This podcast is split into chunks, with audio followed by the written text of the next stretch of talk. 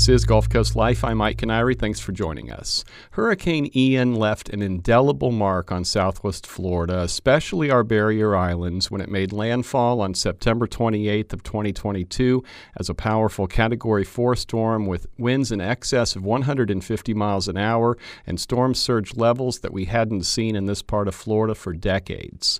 Our guest today has lived on Sanibel Island for nearly 40 years, and he writes about this area's flora and fauna so has a keen sense of the natural world around us, particularly on the barrier islands. Charles Sobczak has published 10 books, including The Living Gulf Coast, A Nature Guide to Southwest Florida, and Living Sanibel, A Nature Guide to Sanibel and Captiva Islands. And he gives lectures on topics like the changing face of nature and the great Florida invasion from pepper to pythons. And his newest one, which reflects on Hurricane Ian, is called Surviving the Storms hurricanes, humans, and wildlife. He'll be presenting it a number of times in the coming month or so, so we brought him by the studio for a bit of a preview. Let's hear that conversation now. Good afternoon, Charles. Welcome back to the show. Well, Mike, I'll tell you, it's really nice to be back.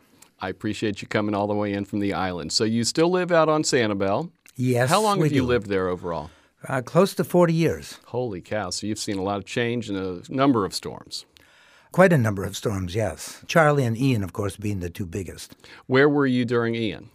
I was uh, conveniently in Turku, Finland, which is a classic case of over evacuation. Did you know it was happening? Were you tracking it?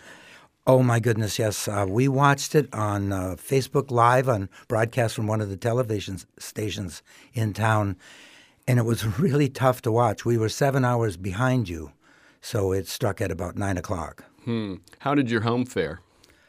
No, well, the downstairs not very well. I lost tons of things, um, but upstairs, because we had impact glass and a, a, a good metal roof, etc., it fared quite well. It was, it was basically untouched. Hmm. Um, how close are you to the edge, to the to the water? Are you about a mile? About a mile, and you still lost most of basically We, we got everything. five feet under underneath. Wow. Which is a lot which mm. is over the top of a table saw, I might add.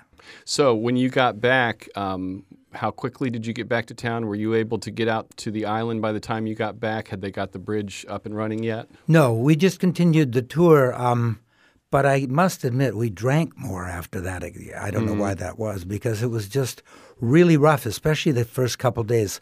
Luckily, we had a neighbor that checked on the house, so yeah, the roof didn't blow off. But our neighbor directly east of us, his roof did blow off, so it was a bad storm.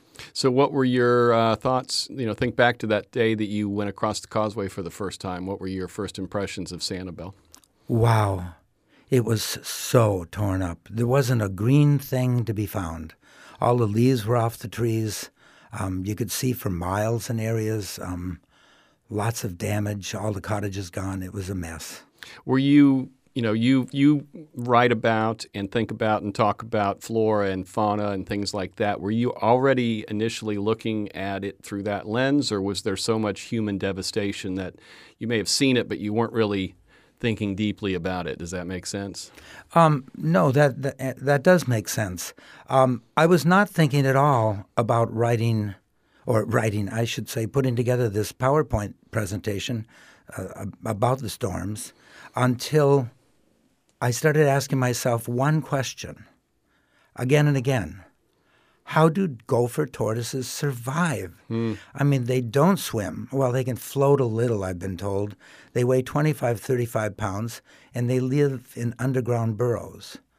This is like impossible. And uh, over time, I did solve the problem. Most of them don't survive. But some uh, did. I just saw one in my yard about two weeks ago for the first time since before the storm. And you're absolutely correct. Some of them did. And we can get to how they did that uh, along the line here because it's quite interesting. We'll get back to that. I wanted to ask for a couple foundational questions sure. first.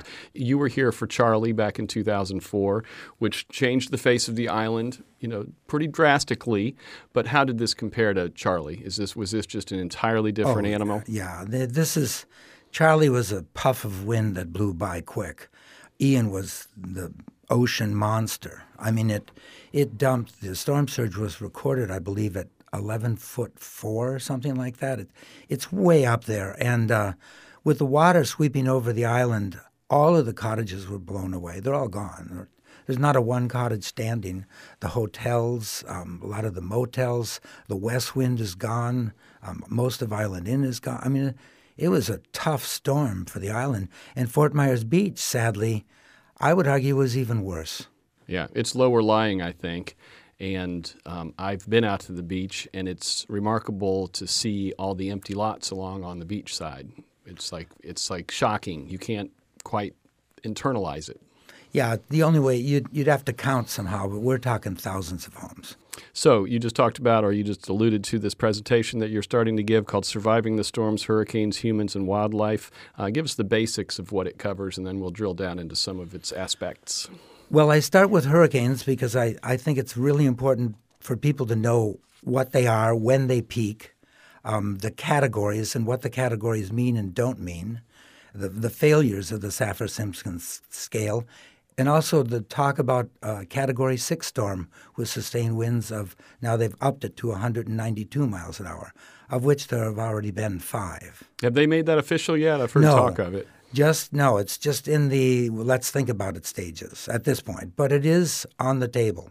Hmm. And so you go over some historic hurricanes that hit this area? Yeah, all of them since 1873. Hmm. And I go over them in quite good detail, including the Labor Day storm, which missed us, but was one of the most powerful storms to hit the United States ever. It had a 20 foot storm surge.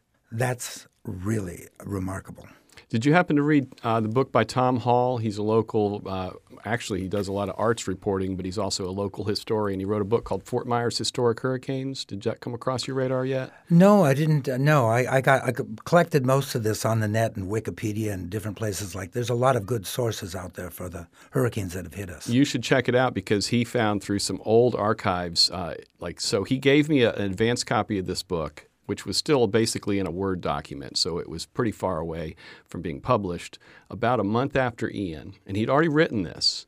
It opens with a storm that actually hit Punta Rassa in 1841. Oh, I don't know that one. When he uncovered it, basically. When they, all that was there was a little army fort. It came in with about 14 or 15 feet of storm surge. It came in on the exact same path that Ian did. And it was because of that storm that the Army picked up and moved to a safer place. And that's why Fort Myers is where Fort Myers is. Oh. So all the way back to 1841. Yeah, there's a lot of storms. Which I guess one of the things to keep in mind is that even though we had a really long stretch without a big storm surge storm, this area gets them every now and then. Yes, it certainly does. and it's never a matter of if, it is always a matter of when and they don't have to pay any attention to the statistics. You can have two back to back in two years and then wait 40 years for the next one. It's just very random. A term we've been hearing lately, and you cover it in the slideshow that you sent me, is rapid intensification, which I don't know if I'd really heard that up until a few years ago, and now we're seeing examples of it a lot, right? The rapid intensification is, is a huge problem. And uh, last year in the fall, uh, Hurricane Otis mm-hmm. uh, swung up from the Caribbean and hit Acapulco. And in the morning or thereabouts, it was a tropical storm at 55 miles per hour. Nothing to be afraid of. But by 12 hours later, it had intensified to 165 miles an hour and was a Category 5 that hit Acapulco. The thought of something like that hitting Miami, making it almost impossible for people to even evacuate, is horrific.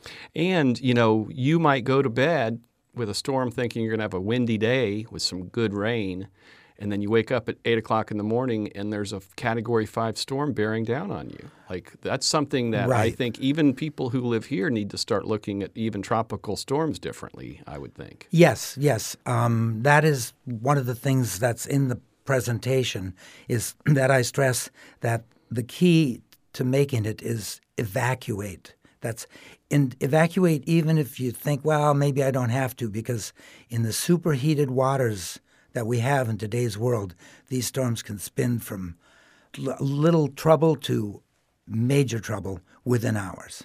Another storm from last fall. I just recently did a show about a climate summit, and they we talked about um, Hurricane Hilary. It rapidly intensified. It hit Southern California as a tropical storm by the time it made landfall, but it had gone it had gotten really big as it came across that part of Mexico, and then it went all the way in, and it caused flooding in Death Valley. Yeah, yeah, yeah. But there isn't such anything as such as climate change anyway, Mike. You should know better. Um, do you cover issues around what climate change is doing to storms and, and, you know things like rapid intensification? You know, we have wetter storms now. We have slower storms. We have all of the ingredients for more Ians, sadly. But beyond that, I cover what that's doing to the big insurance companies, the insurance companies that insure the insurance companies. And we're talking about Munich Reinsure, Swiss Reinsure, Lloyd's of London. They're looking at things like Otis and Ian, which was a $113 billion storm. And they're saying um, this climate change means we got to charge more, and insurance is becoming a major problem in Florida. And it is on Sanibel, Fort Myers Beach, and everywhere. Um, can you give sort of a, a, rough example of how things have changed for you insurance wise on Sanibel? You don't have to cite certain numbers, but are we talking about doubling or tripling over the last, you know, less than decade? Um, oh, for many people, yes, especially if they're not elevated and they have to go for uh, flood other than the FEMA flood. And, you know, so being on the ground level now can become very, very expensive, especially after the storms. But um, with storms continually increasing like this because of warmer ocean water, um, it's just this scenario is not pretty. So ultimately, the goal here is to get off of uh, fossil fuels and and change, get the atmosphere cooler. I'd like to take a moment to reintroduce my guest. Charles Sobczak is a Sanibel based author and lecturer. He's written 10 books, including The Living Gulf Coast, A Nature Guide to Southwest Florida, and Living Sanibel, A Nature Guide to Sanibel and Captiva Islands. And all he's published three nonfiction titles, two selected works, and five novels. Is that still accurate? That's what your website yes. said. yes, it is. He'll be giving some lectures around Southwest Florida in the coming month or so titled Surviving the Storms, Hurricanes, Humans, and Wildlife. The next one is March 6th at Friends of of the Pine Island Library at the Pine Island United Methodist Church on Bokeelia, and then March 14th at the Ding Darling Wildlife Society at J.N. Ding Darling Interpretive Center out on Sanibel. If you'd like to engage with the show about this topic or any of our shows, just find us on Instagram, Facebook, or X. So let's talk about some wildlife. You already mentioned gopher tortoises. We'll get to that in a second. But generally speaking, what kinds of wildlife did the the worst during Ian? Oh, um, good question what what the probably the top were the gopher tortoises, but um, the marsh rabbits.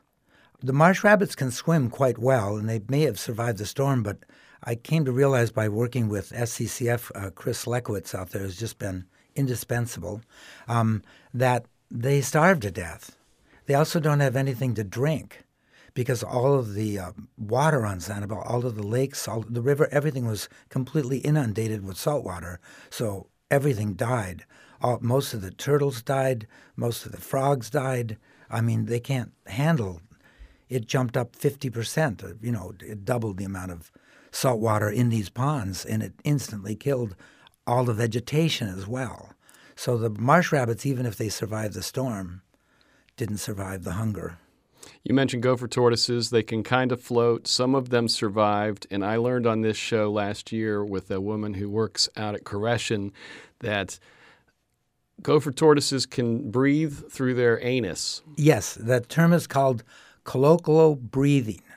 Now, I know from experience, and you know this too, that I can talk out of mine, but I'm not exactly um, capable of doing uh, the other. So I guess in in, the, in this case, the gopher tortoise would be nose down, but still.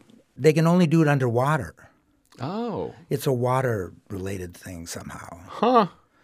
You know, it's crazy. It's they, they can breathe underwater. Your presentation cited an example of an eastern box turtle that was marked, and it was found swimming in a saltwater canal in Cape Coral, 15 miles from Sanibel Island, just a few days after Ian. So it was that little box turtle went on a 15 mile adventure because of Ian and then survived to tell the tale.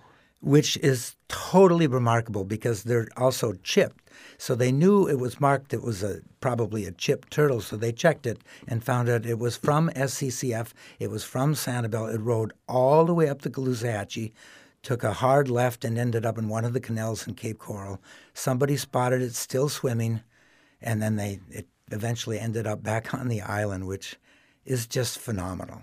Uh, our environmental reporter Tom Bayliss found us. He did a story on a juvenile sea turtle that was found in a retention pond at an RV park in Fort Myers on the one year anniversary of Ian.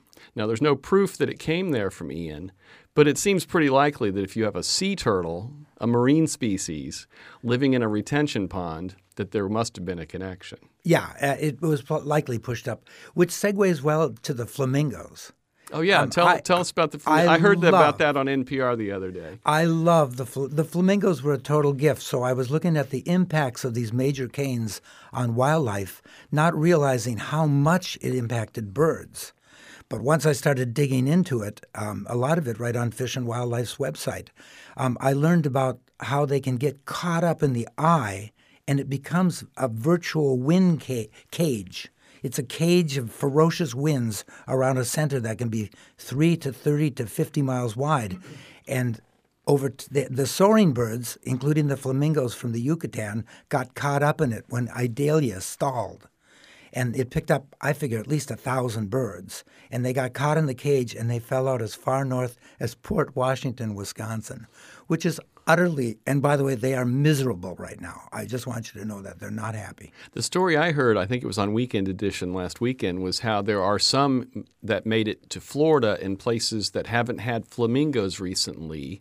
And they're hoping that they'll stick around because we've had some areas of Florida that used to have flamingos that don't have them anymore, but Idalia dropped some. There is no question, as there are photographs on Facebook every day of the flock of flamingos that are now making it home here.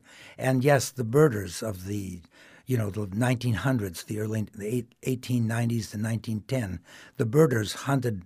They were here. They hunted them out. So they have a food source and they belong here. And ironically, um, they may end, end up here. But the biggest migrant of them all is the cattle egret which came from Africa in 1877 and now is the most populous heron in all of North America. So it came here presumably because of a storm? They're almost positive it came because nobody transports cattle egrets. What's the why? Hmm. They think it came in the eye wall from the Azores. That's a couple thousand miles, but Wisconsin isn't exactly the Yucatan. Hmm. Um, how do iguanas do? Fabulous, oh, sadly. Yeah. They can swim? They can swim. they got everything. They have. That's uh, Chris. Chris told me from SCCF. He said when he came back onto the island the next day, the only thing he saw were hundreds of iguanas, because there were no leaves. But they can swim. They're saltwater tolerant. Think of the ones in the Galapagos. Um, they're arboreal, so they can climb trees. They can get out of the wind, and they did great. The invasives had a party. How has the vegetation, trees, plants uh, recovered at this point? You, you know, you've already kind of mentioned twice in passing everything. There was there were no there was nothing green. I mean, I haven't been out to Sanibel since Ian, so I don't know how recovered it is. Oh well, I'm really truly happy to report that for the most part it is excellent. All of the strangler figs have come back. Um, all of the everything is very green, very lush, and there are some beat up trees, but by and large, it looks pretty much like Sanibel again, thank heaven. After Charley, the drastic change was all of those Australian pines on Periwinkle were kind of gone. You used to drive through a tunnel, suddenly you didn't drive through a tunnel as much anymore. What's the biggest difference you think that Ian will leave behind for people who've been here a long time that they might notice as they drive through the island?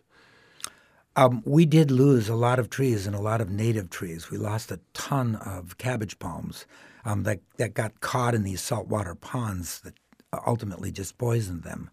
Um, but um, it's there's a you know what I think it's actually more human in this case than it is nature because a lot of people are going to miss all the wonderful little cottages that were down by the sea that ended up across the street in piles of 30 foot rubble.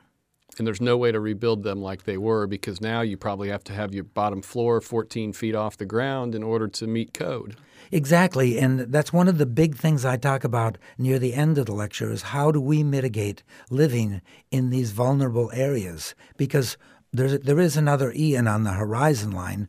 We don't know where that line is, but we know historically that it's there and it's coming. So, how do we build better, stronger? How do we make our buildings more resilient?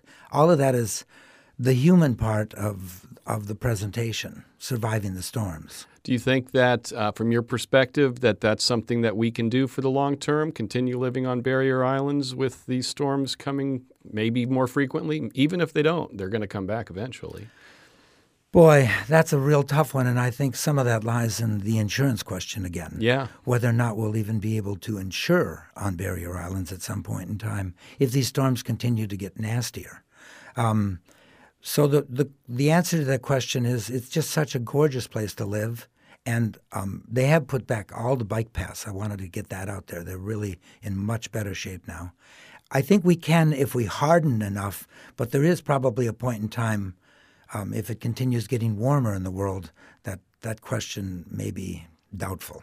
Did you happen to hear the show that we did with a researcher from UF She's a Sea Grant agent who was doing, still is, uh, a research project in Cedar Key about living shorelines. It was a way to mindfully build the shoreline all the way from out offshore through inshore with plants and dunes and certain things. And it just so happened that that's exactly where Idalia hit. So they were able to collect some data. And they were very effective at reducing energy from the storm, even better than like seawalls and stuff. I don't know if that's something that Sanibel and Captiva think about or know about? Well, actually, right now, Sanibel is in the process of building up a berm along the beach to help break that up with, and it's a sand berm, which I'm sure will eventually pick up all of the the native beach flora and fauna. So yeah, I think they are onto that. And I think when it comes to the houses, there's just certain things that you've got to think about in terms of surviving the next Ian. Hmm. Uh, last question: Do you think coastal Southwest Floridians will be um, more apt to evacuate next time, or do you think our attention spans are not long enough? Um, Boy, I will tell you, um, every big storm. Will you go to along, Iceland again? Finland. oh, Finland. Sorry. that that is too funny.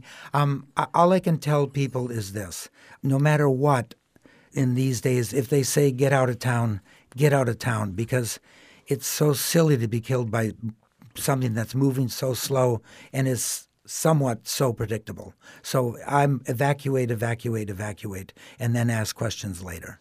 All right. Well, that is all the time we have. My guest has been Charles Sobczak. He's a Sanibel based author and lecturer. He's written 10 books, including The Living Gulf Coast, A Nature Guide to Southwest Florida, and Living Sanibel, A Nature Guide to Sanibel and Captiva Islands. He joined us in advance of some upcoming lectures he'll be giving called Surviving the Storms, Hurricanes, Humans, and Wildlife, which we'll have listed on our website.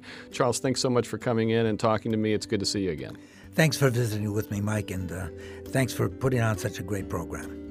Sobczak will be presenting his lecture titled Surviving the Storms, Hurricanes, Humans, and Wildlife a number of times in the coming month or so, beginning on March 6th at Friends of the Pine Island Library on Bokeelia, and then March 14th at the J.N. Ding Darling Interpretive Center on Sanibel, followed by several more. You can find a listing of all of them on our website, wgcu.org slash GCL. Our show today was produced by yours truly. Our director today is Jared Gonzalez. Our social media coordinator is Bianca Bianca Masoni. For now, thank you for listening. I'm Mike Kiniry. This is WGCU FM, Fort Myers 90.1, WMKO Marco Island 91.7 FM, NPR for Southwest Florida.